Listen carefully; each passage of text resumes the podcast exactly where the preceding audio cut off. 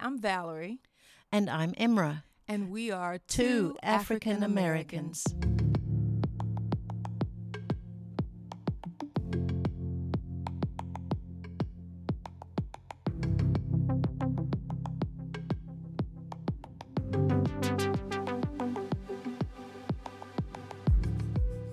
Welcome to Two African Americans, a place for courageous conversations that heal.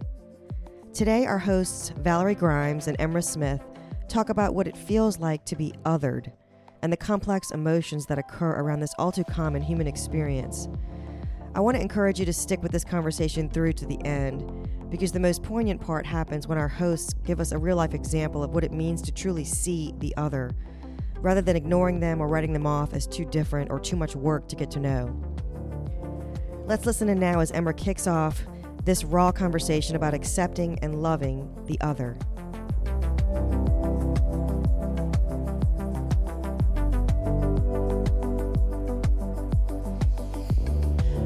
Today we're going to speak about being the other one, othered.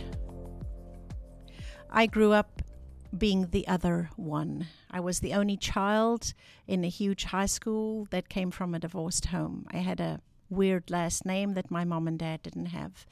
I was a girl that spoke a language that all my peers didn't. And I soon learned that my home language and who I was from birth was not the okay person to be and went through many years of being joked at, teased at, becoming quiet in the process. A voice that, that got silenced in one aspect. But that's a conversation for another day. But looking today at being in our country, here in the USA, and it is not unique, clearly, just to this country, but I was shocked when I moved here how very real being the other is. And not because I was a stranger, they loved my accent. so that for the first time was, oh, wow, they love who I am. But when I'd be in the wrong places and I'd only have my skin color, the room would go quiet. Mm. Fortunately for me, that was not often and these would be places I'd specifically be invited into because one of my friends belonged there. Yeah. Valarie, I know you have a very different experience. Tell us this week, today, what this is like. Mm. Well, like I said, um, I've said it many times before. It's so ironic to be in a country that has been built on providing freedom for those who feel othered. That was the whole purpose to be able to have that freedom of religion, that freedom of choice, and to not be put in a box because of how you looked or believed. And that we are a country that others a lot of people. I am floored sometimes by those conversations. As I was listening to you, Emra, I heard you say that when you were in rooms where you, in the United States anyway, that you were um, not a part of the majority, it was because you were invited into those spaces. My experience is totally different. Every day of my life, I am in a majority space in my employment, in generally if you're going to um, into businesses, um, in even my religious denomination, I am generally the minority. And it is not because I've been invited, it's just the everyday existence for me. Mm as a registered nurse, every unit that I've worked on since the early 90s when I became a nurse, the units have been predominantly white. In fact, when I first became a nurse, I was sometimes the only person of color on a unit. that was a registered nurse. And so that was my everyday existence. Um, and the same thing goes for most business conversations that you enter into. I'm generally the other in the room. And so it's just something that you become accustomed to, never comfortable with, but accustomed to. And whenever I enter those spaces, I enter knowing I have to do this thing called code switching. And code switching is you don't speak in your comfortable vernacular, you know, it's not your your mom and your sisters and you're having a good time. This is you've got to put on a different um, speech pattern. You've got to put on a different way you carry your body even in those spaces. And it gets exhausting to be the other. I have to always remind myself as well to not put another ethnic group or another um, people group into an othered situation. So that whenever I come in and, you know, they're, uh, let's say it's Hispanic or Latinx, that whenever I come into a space and um, there is a group of Latinx people, I have to remember don't you commit the very same atrocity by making them othered or feel othered. We are all here for one purpose. Let's now get on, you know, get in unity. And so it is um, it's just an interesting way to walk through the world. Uh, one of the things that I always uh, tell people who, and I've had some people, um, white people, come and say, "How? How do we do differently in this space?" And I tell them, "Take a field trip." And they kind of look at me sometimes. What do you mean, take a field trip? Take a field trip into a store in a minority neighborhood where you may be the only white person there. And check back with me because I want to know what did you feel in your body? Um, you know, was there were you tense in any way? What were you thinking? How did you present yourself? Um, did you talk to anybody? Did anyone talk to you? I want to ask those questions because I want them to get an understanding of what it feels like to walk. So let me tell you, I have done that. And I'm looking forward to hearing how you feel when you are in these spaces. Number one, I feel scared. Mm. The stereotype of the, and we'll speak about African Americans. Mm-hmm, mm-hmm. We are both African Americans.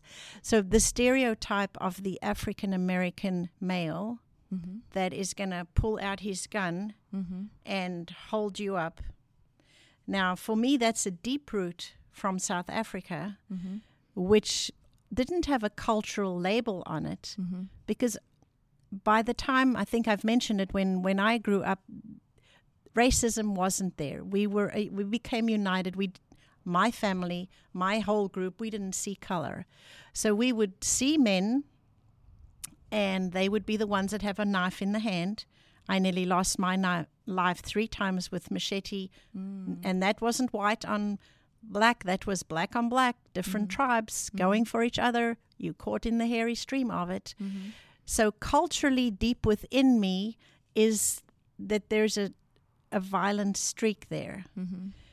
And then being in this country, and you hear of so many of the inner city murders and the the devastations that happen and how often it is a man of color. Mm-hmm. So, without wanting to own that, it sits tucked away inside. Mm-hmm. So, if I go into a neighborhood where everyone is different than me mm-hmm. and the houses are n- maybe they don't look the way houses look in my neighborhood, mm-hmm. I, I'm scared. Mm-hmm.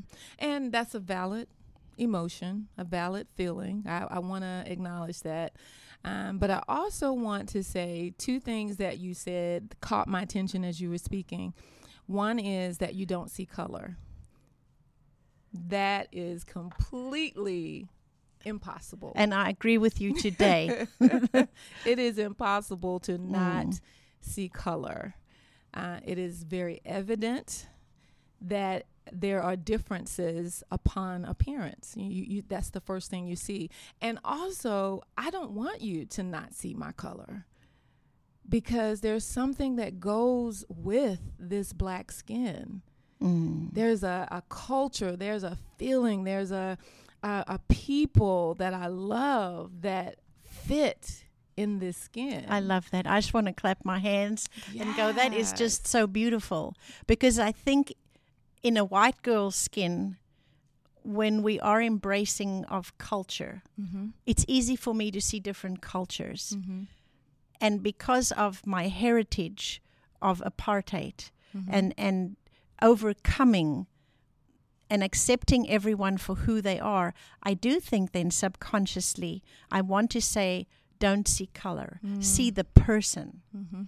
But I love what you're saying. Please see my color Yeah, because yeah. c it there's a whole lot more that comes with my color. Absolutely. Now it makes my heart sad to say to you, can you see my color? Because when I think of the whole lot more that comes with my color history, it's not so grand. Mm.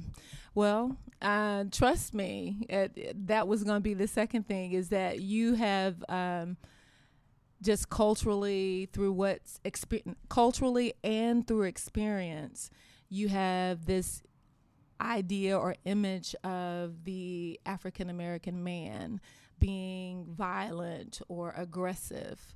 Um, my culture and experience has shown me that when I come in contact with a white male, that I can expect certain things as well. And so there is not so much a fear because I don't fear them, but there is a concern that whatever it is that I have need of in that particular setting has to come through them. And that is that's pretty horrible uh, to to think that there's power that rests in that white male that restricts access to others, and so that is a violence within itself Mm. you know?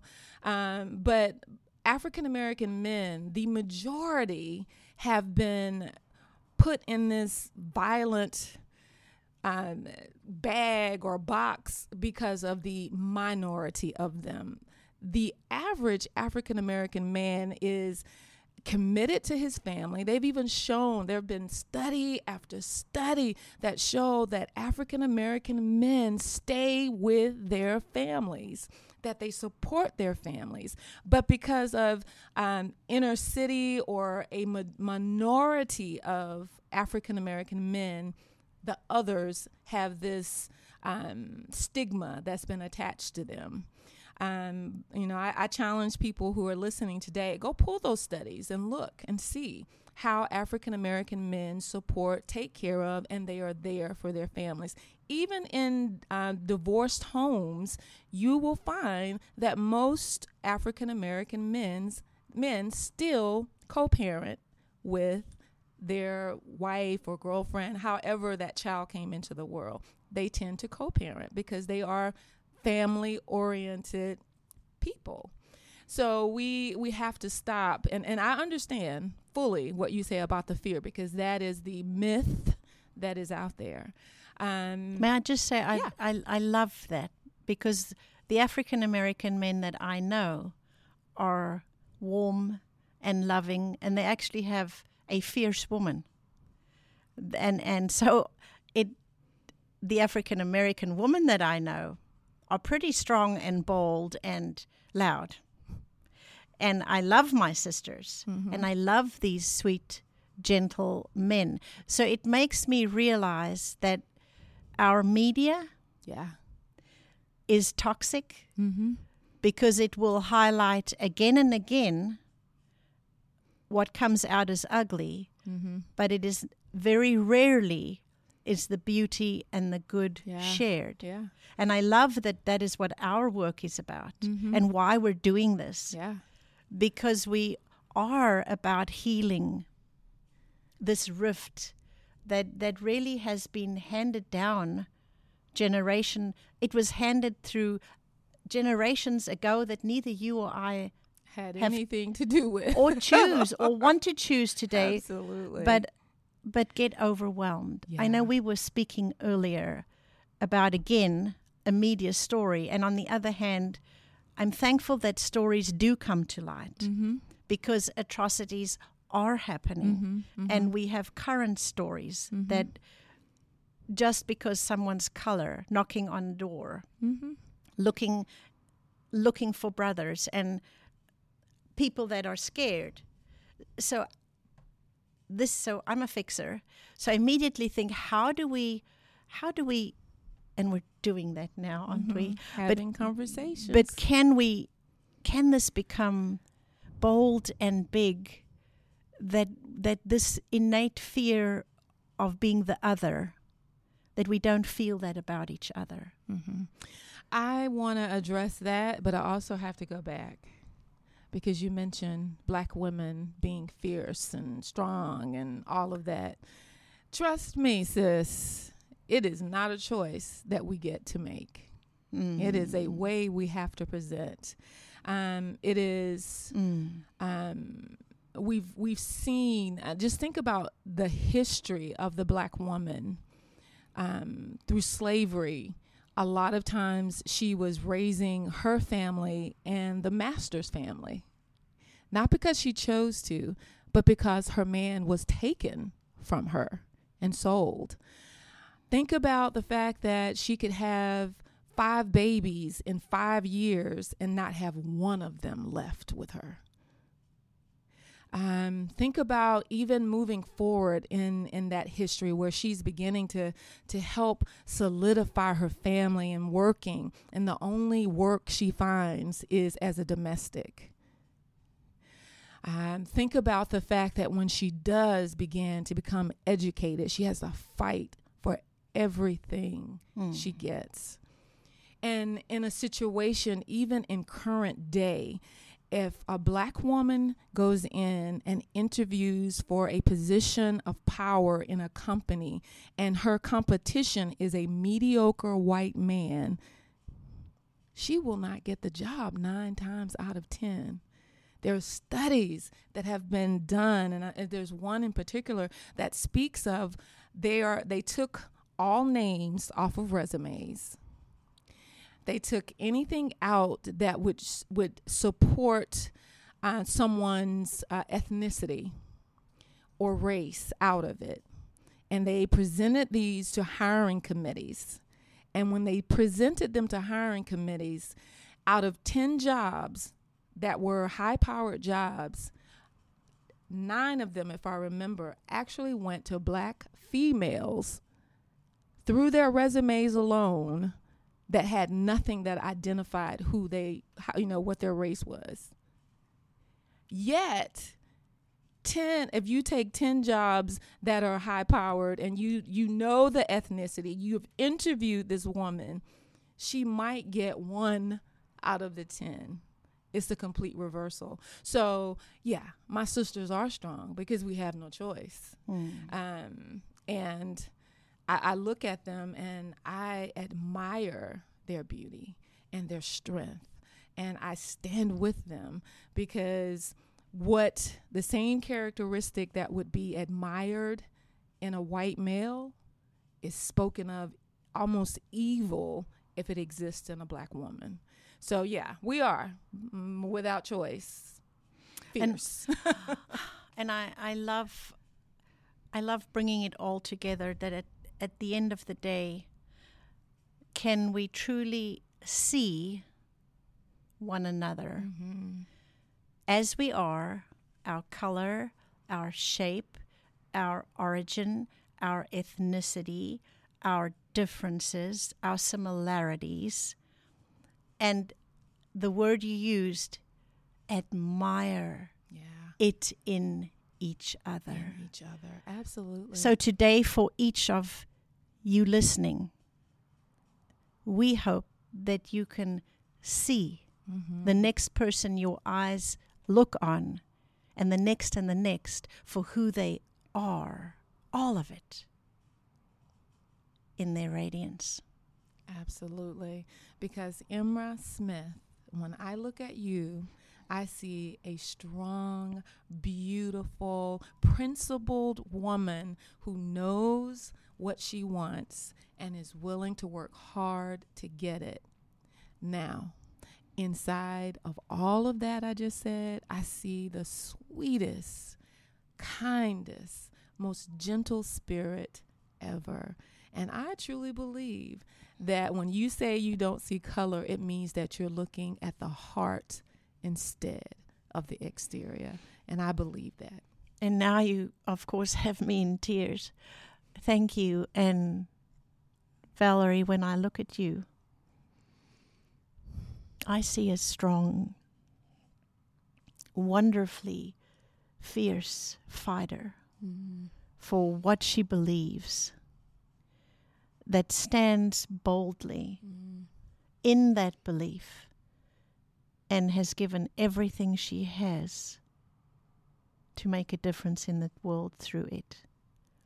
And inside, a crazy woman that is filled with joy and fun and relationship. Mm. You see me, I see you. and I see you. you. Mhm.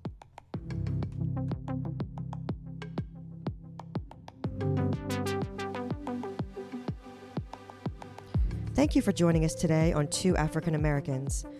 Join us next week as we answer the question what is prejudice?